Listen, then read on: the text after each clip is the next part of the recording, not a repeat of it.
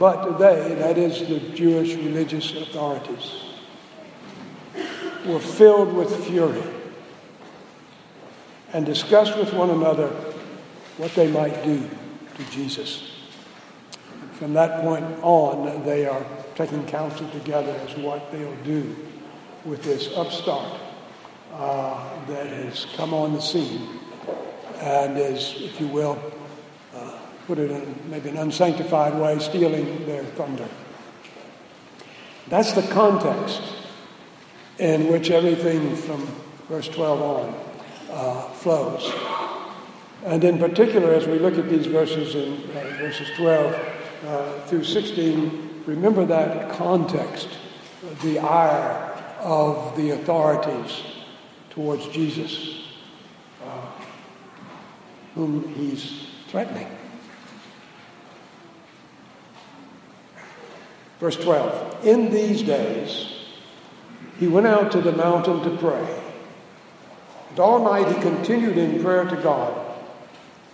And when day came, he called his disciples and chose from them twelve, whom he named apostles Simon, whom he named Peter, and Andrew his brother, and James and John, and Philip and Bartholomew, and Matthew and Thomas, and James the son of Alphaeus, and Simon, who was called the Zealot, and Judas the son of James, and Judas Iscariot, who became a traitor. In the context of verse 11, the fury of the leaders of Israel. Jesus laid the foundation of the new Israel, his church,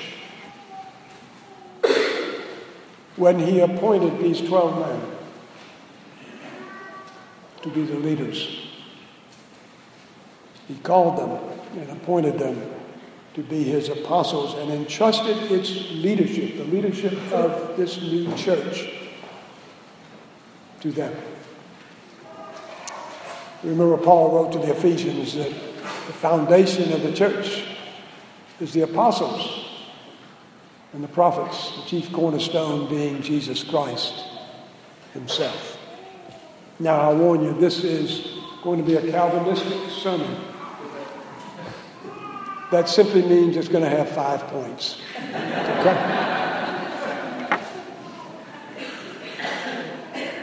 And those five points hopefully will come together to underscore to you that, that our officers being installed here today, ordained and installed here today, have much in common with those first church leaders whom Jesus called and appointed on this day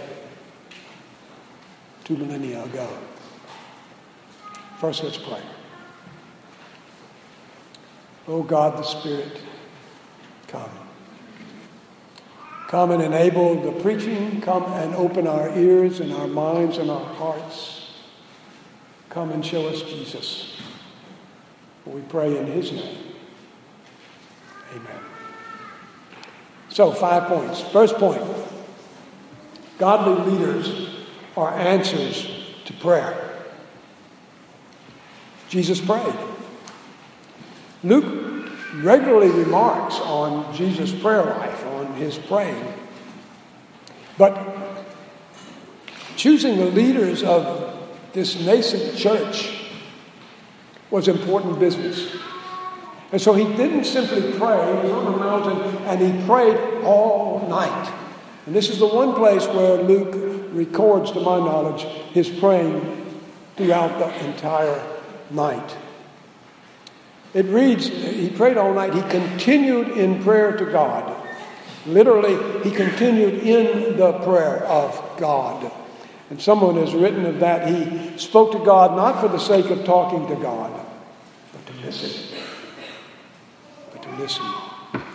Lord God, my Father, Show me which of these men, who of these men will head the new Israel. When he prayed, he showed us how to approach this whole business of, of selecting our leaders. First, you pray. Before you do anything, you pray. And you pray, um, you just bathe the whole process in prayer. And so you prayed. You men who have been elected and are going to be ordained and or installed this morning, you prayed, didn't you? If you didn't, God help you. It's a terrible thing for people to come and ask you, would you, would you, can I put your name in the nomination for elder or deacon? It's a humbling thing. It will drive you to your knees if you have any sense whatsoever of, of what they're talking about. Lord, could it be that you're calling me? This is you're calling me to, to this work in the church, whatever that work may be. Lord, am I gifted? Do I have the requisite gifts to do this work? Do I, do I have the required time? I have a family, I have work. Am I at a stage in my life, at a point where I can accomplish this and still maintain the Christian witness I need at home and at work and in the world. You prayed. I know you prayed. You can't help but pray when you're, when you're faced with this sort of a decision. Lord, am I right? Am I the right guy for this? But everyone else was praying at the same time. You prayed, should I, should I nominate someone? I know this man. Should I nominate him? He seems to have the gifts. He's got shortcomings.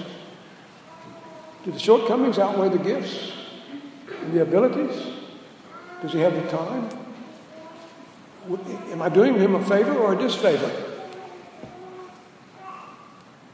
You prayed, and you prayed, and you prayed about whom you should nominate, about their suitability, about the election. Hopefully, you prayed about this day and what's taking place today. And God answered. He answered His Son, He answers His church. He answered. And these men that we're going to ordain and install this morning are the answer to prayer. And you remember that. They're the answer to your prayer. Or, God forbid, they're the answer to your failure to pray. Second, godly leaders are chosen by Jesus, the head of his church. He chose the 12 apostles directly. I mean, he prayed all night, gathered them together, called the decision, and called the disciples together and said, You and you and you and you and you and you, you, you, you, you, and you, and you. I want you. You are my apostles. And I'm going to train you. You're going to live with me. You're going to walk with me. You're going to hear me. You're going to see me. You're going to watch me. You're going to do the things I ask you to do and send you out to do. You're going to learn from me, and I am going to entrust to you the leadership of this church that we're building together.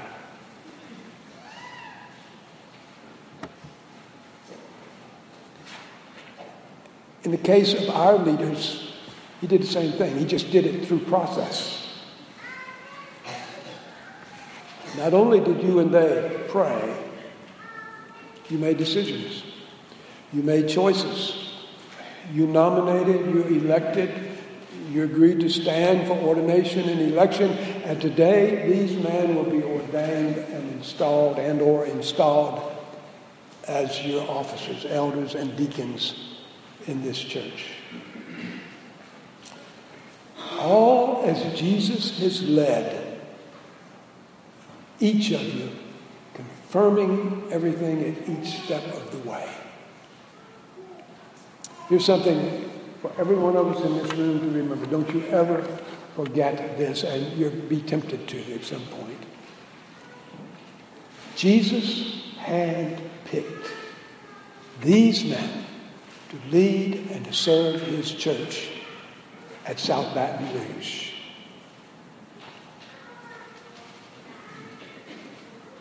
Number three. Godly leaders aren't necessarily homogeneous. The 12 apostles weren't.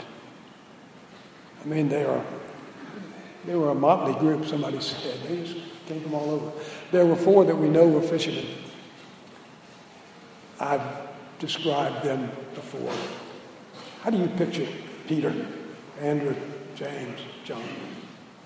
We have this sort of sanctified view. We see these holy men, they wore robes. Did they not? And they had sandals. You picture them. You know how they. And so we, we, we sanctify them sort of this way, and we lose sight of who they were. Better to think of them contemporary, in the contemporary terms. Hmm? They wore denim cut-off shorts, faded polo shirt, even more faded baseball cap, and what else? Cajun Reeboks. Those white rubber boots that are ubiquitous across the coast of southern Louisiana. That's Peter, that's Andrew, that's those men. Common people who are fishermen, crabbers, shrimpers, oystermen. Just folks. Don't elevate them too high. Don't, don't, don't lose sight of who they were.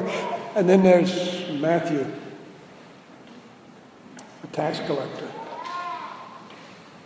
Not sure what the other seven did, but I'm sure it was representative of their community. Then you had Matthew again. Matthew Levi is a tax collector working for Rome, which made him something of an outcast among the religious Jews, or all the Jews. He was looked on as a traitor looked down on. And over across from him, there's Simon the Zealot, who was steadfastly opposed to anything and everything Roman. They're on the same team. It's hard to imagine a civil word passing between the two of them. But they're picked for the same team by no one less than Jesus. They're representative of their community, the community of the saints there in the church in Jerusalem, in, in uh, uh, Galilee.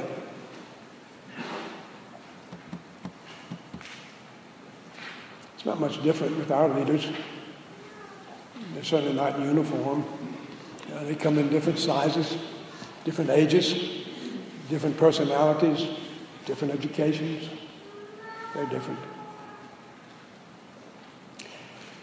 I doubt they're going to be in unanimity on everything. Maybe not on anything. But they have one thing in common Jesus Christ. like 11 of the 12.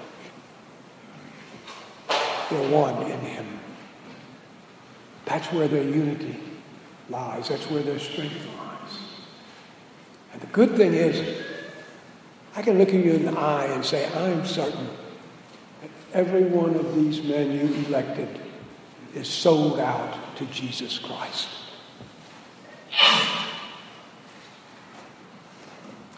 Four. Godly leaders carry heavy responsibilities. Go back to the 12. All they had to do, this is the only thing Jesus gave them to accomplish. All they had to do was to establish the Christian church by bringing the gospel to the entirety of the whole world. And they only had to do it while they were being persecuted by the other Jews in Palestine, by the Gentiles elsewhere, and by the Roman authorities everywhere. That's all.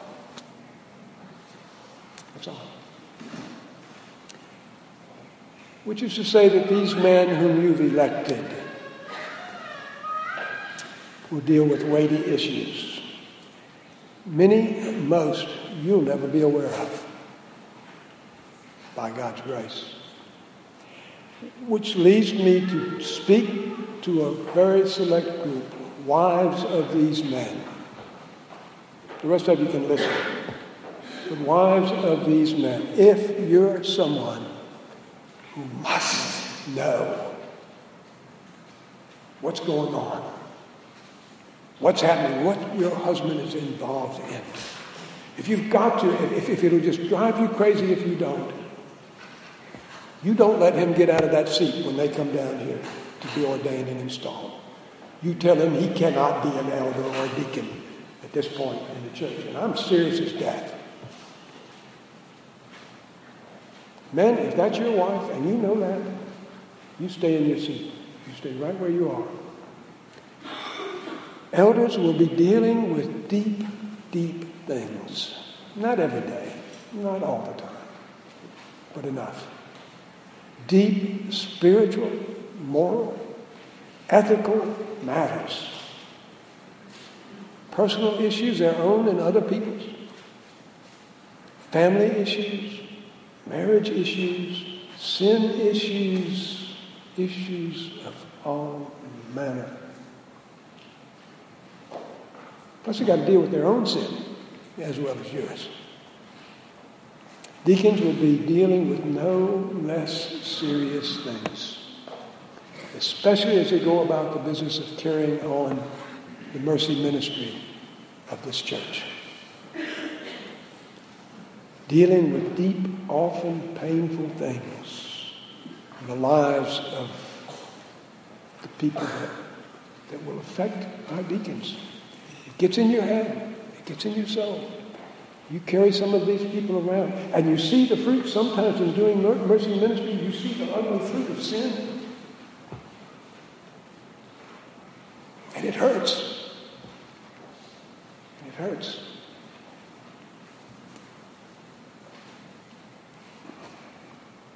They will be making decisions, elders, deacons alike, that are weighty that are difficult, sometimes terrible.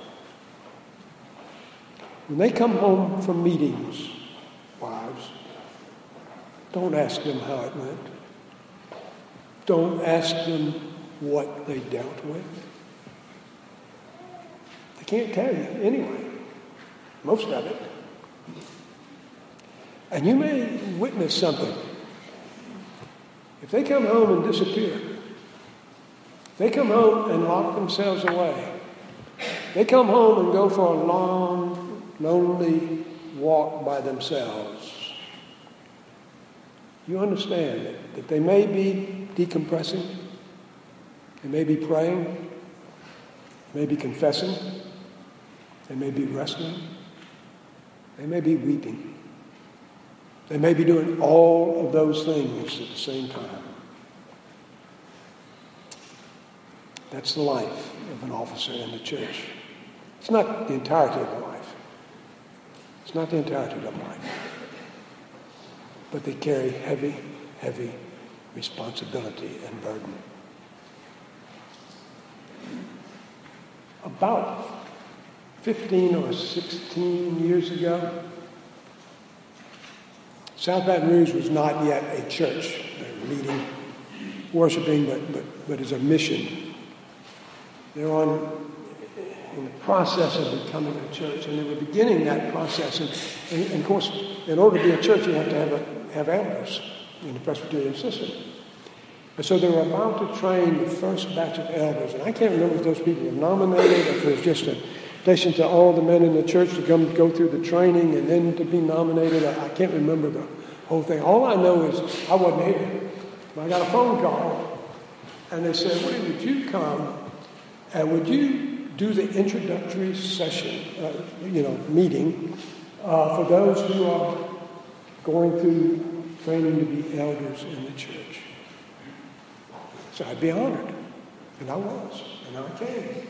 I entered into a room, and, and it was over at, at uh, the piano place over there in that room over on the side in front. I walked in, and there's a room full of men. And uh, I was duly introduced, and I stood up. I don't remember exactly what I said, but it was, it was in the nature of men being an elder in the Church of Jesus Christ is the worst job on this green earth. I didn't say it that way. I'm told I said it far more colloquially. And I proceeded, apparently, to enumerate all the ways in which this was the worst job on earth. The next week, when they held the second session, I'm told a third of the men didn't show up ever again. I've never, to this day, I've never been asked to take part in elder deacon training. Josh let me one time, he couldn't be here, he said, Would you just leave this deacon session? If for goodness sake, don't oh, mess it up. You know, just, just cover the stuff in the lesson. Background to that is this. The night I was in there was the night after we had dealt, finished dealing at my session in my church. We've been dealing with a discipline case for six months. We had finished it the night before. And I was ready to quit. It was just, it just gets to be that draining. And, and, and I walked in that room and I looked at these guys and I said, you know, they don't have a clue what they're about to get into. And I just let it hang loose. One wise. Maybe it was wise. I don't know. But uh, anyway, it's not all bad. There are wonderful things about being an elder. Baptisms are a wonderful time in the life of the church and, and for the elders. Bringing in new members, hearing their stories, and everybody's got a story, and hearing about their relationship with Jesus, their walk with the Lord hearing the professions of faith of young people is the most glorious thing it ever, ever does, I think. Watching the old saints die well. We don't get to do much of that here at South Baton Rouge because of our median age. But we have had one.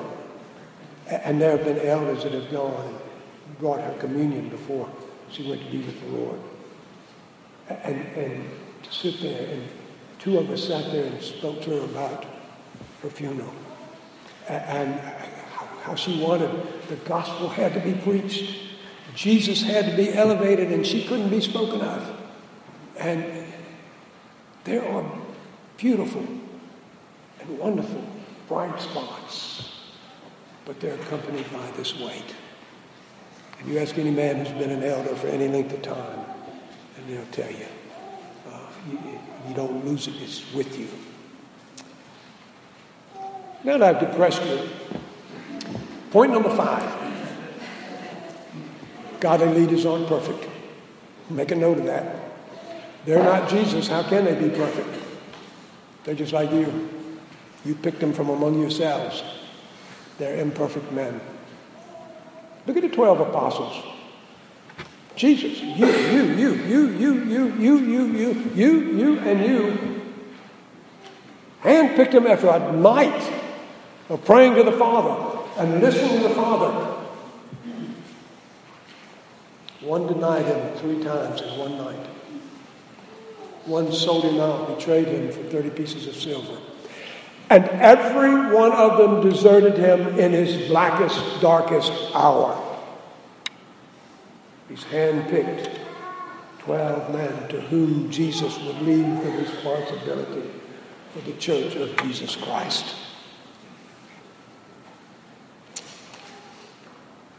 I knew officers aren't perfect either. How do I know that?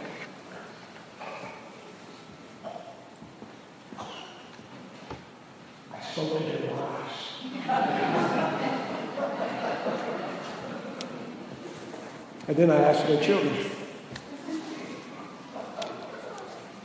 And from that, I want to make three charges. First, to everybody in the room. Don't expect them to be perfect. You're not perfect.